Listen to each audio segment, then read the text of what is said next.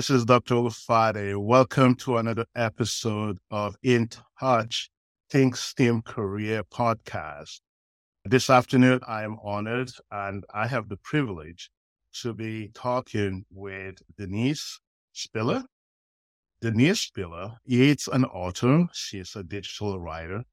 And also she's the founder of Creative of Writing and Technology in Africa. Denise, welcome to In Touch Think Career Podcast. How have you been? I'm wonderful. Thank you, Dr. Ayo, for that lovely introduction. And thank you for welcoming me to your show. I'm really honored to be here. Excellent. Excellent. Denise, do you mind to take a moment to tell us about yourself, please? Sure. I have always been a writer and I authored a book at a young age. I published a small newsletter at a young age as a teenager. It was a way that I processed my stress when I was young and I didn't even know it at the time. Hmm. So that whole thing about writing being therapeutic, that's my entire life. And then I went into a stressful career in law enforcement and I continued to write and I wrote everything out. And when I left law enforcement, I wrote a book called Relentless Life, Just Keep Going because there's so many ways along the way that we as human beings, we get discouraged. It just is part of life. And so I wanted to encourage people that no matter what, keep going, right? Mostly it's about creativity. Mostly it's about your creativity. Keep going with that. Keep going with chasing your dreams. And that led me to being a digital publisher. And when I left the job, I had left in September and in December, I woke up in Africa. It was a lifelong dream and I made it happen. I was. Uh, wait a minute, wait a minute, wait a minute. Did you say you woke? you I did. I said one day when I was a teenager, wow. I was really very religious as a teenager. Yeah. Evangelicals, they want to change the world. So I always thought I was going to go to Africa as an evangelist, maybe one of the pastors or one of the groups that would go over there, maybe dig holes. That never surface. I don't think that was my calling. it didn't happen, but it was a dream. And when I left the job, I knew that year, I said, I am going to wake up in Africa. And so it was September 2020. And if you recall, COVID was coming. Yeah. COVID was here. There was a small group of us that had planned on going over. A lot of Americans want to go to Africa. It's a, yeah. it's a dream, especially Black Americans, African Americans, Indigenous yes. people. We want to go to Absolutely. Africa the, the group fell apart. We had our tickets. It's not cheap. We had to save for that. We had our tickets. We had everything. The, the trip was delayed, but I refused to cancel. I said, no, I'm not canceling. I'm not, I'm going. And some of my, my sister, she cried. She's like, you're, I don't know if you're brave or stupid. Boy, you're still going to go. And I said, yeah, I'm still wow. going. I'm not canceling. The day after Christmas, December 26, 2020, I got on that flight and I went and I landed in airport. Yes, thank you. International Airport. Yes. And that's a, was, that's a whole nother level of crazy, right? Yes, so, yes. Landed there. My bags didn't show up. Bags got stuck in Paris at Charles oh. de Gaulle Airport. And anyway, fast forward to me making it to my accommodations, getting there safely, not having electricity for two days, not really being prepared for that aspect of it. And about three days later, somebody asked me, how was I? They were like, isn't Lagos crazy? Isn't Nigeria crazy? And I said, God bless this place. God dropped me in the middle of my crazy because I wow. love it. And I had only been there five days. And wow. I was like, I love it. I did. It was just my kind of crazy. You were, you ter- were you terrified? Were you terrified? Were you, oh my God, what have I done? Never terrified. Yeah. A few times I was like, is this really happening? There were a couple of situations where I was like, am I here? Pinch, pinch. It's yeah. surreal. Is this a dream? There are couple because there's so many things. There's so many unexpected things with traveling. There's always unexpected things. Yes. Always. I'm an adventurer kind of person that jumps in with both feet. Yeah. You might get burned like that when I just, I'll pivot, make an adjustment. Wow. Wow. That's what you do in life. Yeah. Yeah. Absolutely. And Absolutely. The last thing I want to say about that trip was it literally changed my mindset, hmm. changed my heart, and it grew and expanded my dreams to an hmm. entire another level. Wow. I cannot talk about it enough. Wow. I so we, definitely we have to do another show about your experience. Uh, yes, Americans and foreigners in Africa, right. regardless to what country you come from. Yes. It is especially Americans. I can speak for us because I grew up here. It is an entire another level of consciousness. You're waking yourself to something different. Yeah. And that's why I think there's so many, if you search on YouTube, there's so many of us talking about it. Mm. I have so much to say. There has to be an outlet for that, whether it's in my Yeah. books, in my projects, Yes. in everything that I hope to do. It all now ties to Africa in one way or another. Excellent. Everything I do literally ties to Africa now. Excellent. Excellent. Definitely we have to do a show on that. We have to do an episode on that. But Mhm. today I'm really excited that we're going to be talking about nexus between creative writing skills and the STEM Mhm. education and Mhm. careers. Mhm. unleashing your hidden creativity. One thing that I do I do want to ask you, I have to ask you this: When you were in Nigeria, uh, Yes. what was your favorite food? I'm sorry. I'm Oh my You- goodness. How, how do you like our jollof rice? See, Like, you don't really want to talk about STEM education. You don't really want to talk about that because now you're talking about what I loved the most was the food in general. Okay. Good. I really thought I ate so good. And when Mm. I say good, complete. I ate completely, Wow. but everything is so fresh. The beauty of yeah, that's true. the beauty, the, the, the positive side of not having electricity 24 hours, seven days like we do here Yeah. is that you prepare differently. So you may not buy too much. So I was at the marketplace every two days buying Yeah. fresh foods to cook. Yeah. And after I was there for a week, which I spent almost two months, two months, yeah, two months there. Too much. After Yeah. about two weeks, I was cooking. Wow. Now I just wanted to cook because I love to cook here. Right. So I started cooking and had to buy fresh peppers and onions. Surprisingly, I love pepper soup. You like because I? I thought it was going to kill me, but I loved it. Just the name alone, right? yeah, it will clean you too. Yeah, I don't. I don't even understand why Nigerians. And I haven't been to a lot of other countries yet, but I imagine that a lot of African food from other places is as refreshing and spicy, kind of as Nigerian food, right? That's So- true. COVID should be scared of Africans. Africans don't need to be scared of COVID because it can't live in your body. It can't live in your body. I think COVID Wow, is man, you're taking I me think back. like, here comes pepper. You want to know my best, the best pepper soup? I love pepper soup with catfish. I'm telling you, it's the best. Of course, you can put all kind of assortment of meat Oh, pepper soup, but the one with I have a picture. I have a Uh-huh. picture of the catfish that they brought to our table because I was sitting in, we were sitting uh, in uh, Ajah at the end of the island Yeah. and they had, they were like, you guys want catfish? They're grilling it fresh, of course. Yeah. So I thought I was going to get a plate. This is my first time getting catfish outside of the house because we had made catfish in the house. I thought I was going to get a plate with catfish and maybe some peppers, like yeah. little plate. When that catfish came to the table, I was like, I have lived.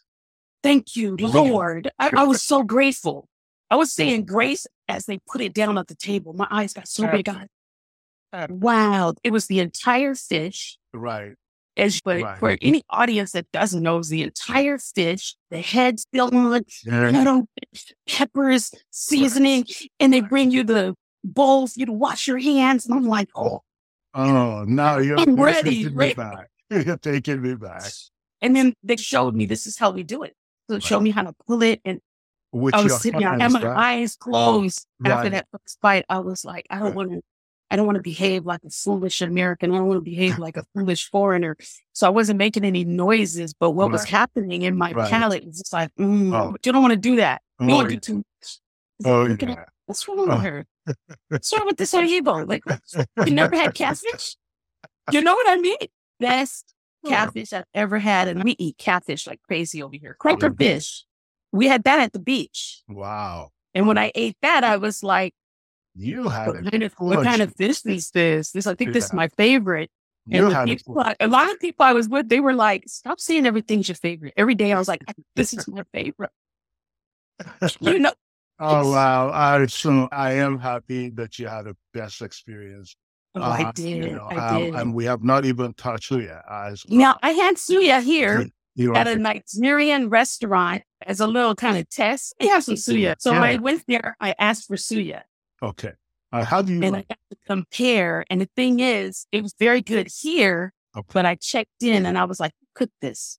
Hmm. This is before I went to Nigeria. So I want to know who cooked it because you have a lot of possible foreigners might be cooking the food yeah. and maybe not, but there were Nigerians who owned the restaurant who were yeah. cooking in the kitchen. Yeah. And so when I got there, it was very authentic. Oh, wow. Nice. Excellent. And one last thing is I make sauce too. My sauce yes. is soy sauce and oil. It's an African red sauce. Now, you can use that to make your pepper soup, but that's another conversation for another day. Oh, man, I, I'm so happy that you were able to share your experience. Thank you so much. So why Africa? Why?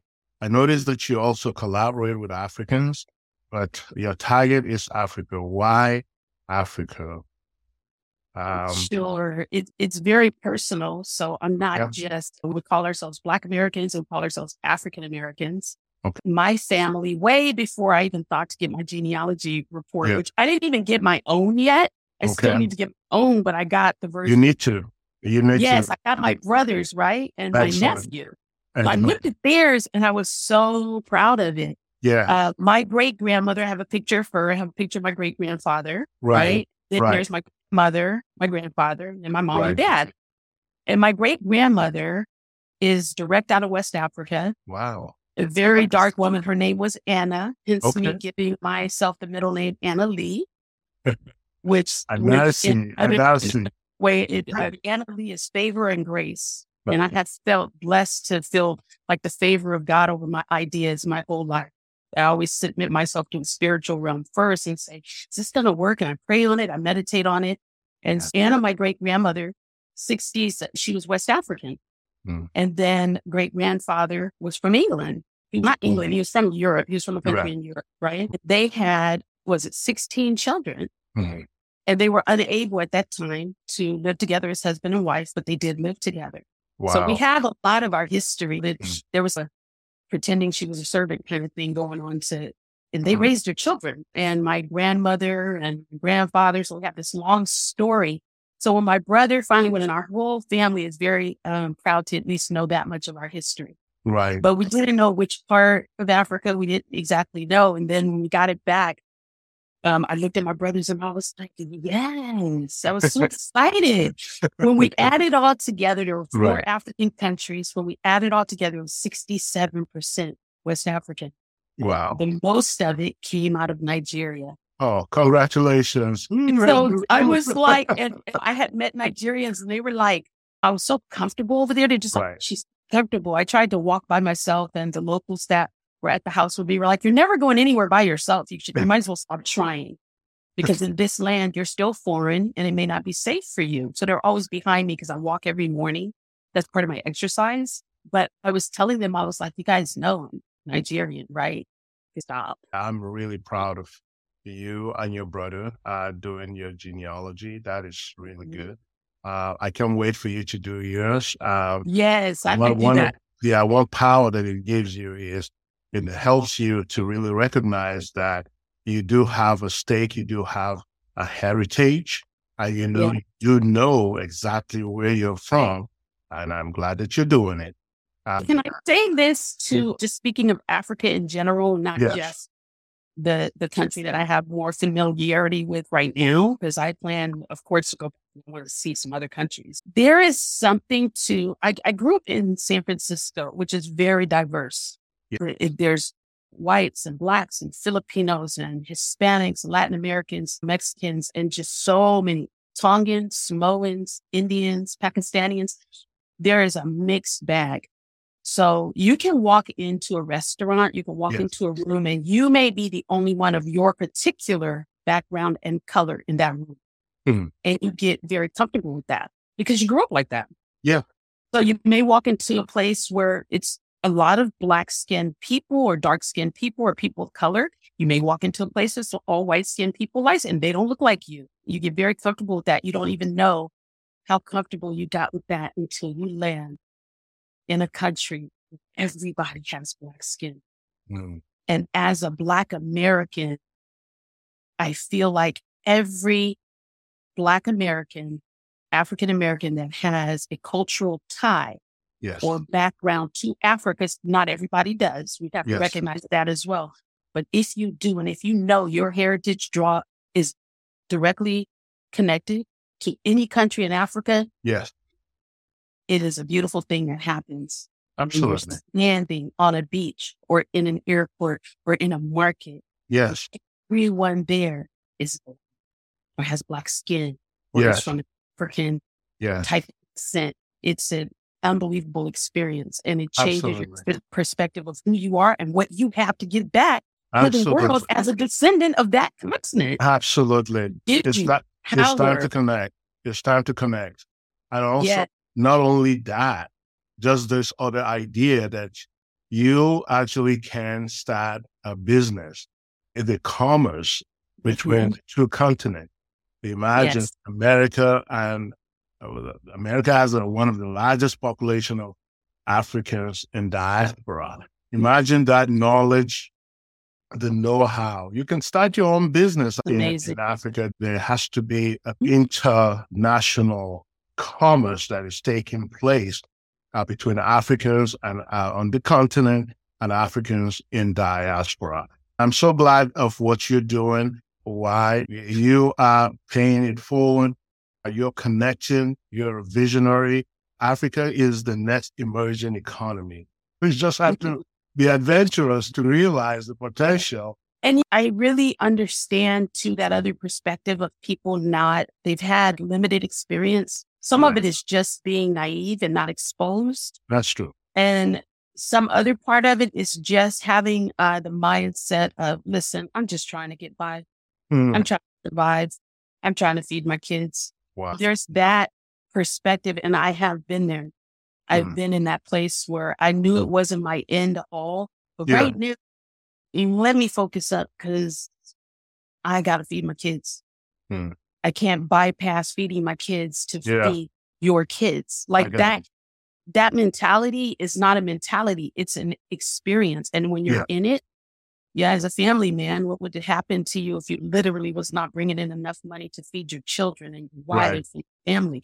You would not look at yourself in the mirror the same way if you were sitting here on a, a podcast this morning and your kids are hungry. You would not it be here, true. right? It is true so some people aren't there. They may never get there. And yeah. I humbly accept that and don't press. But the ones who want to get there, they're your audience and they're right. here. the sky is the limit.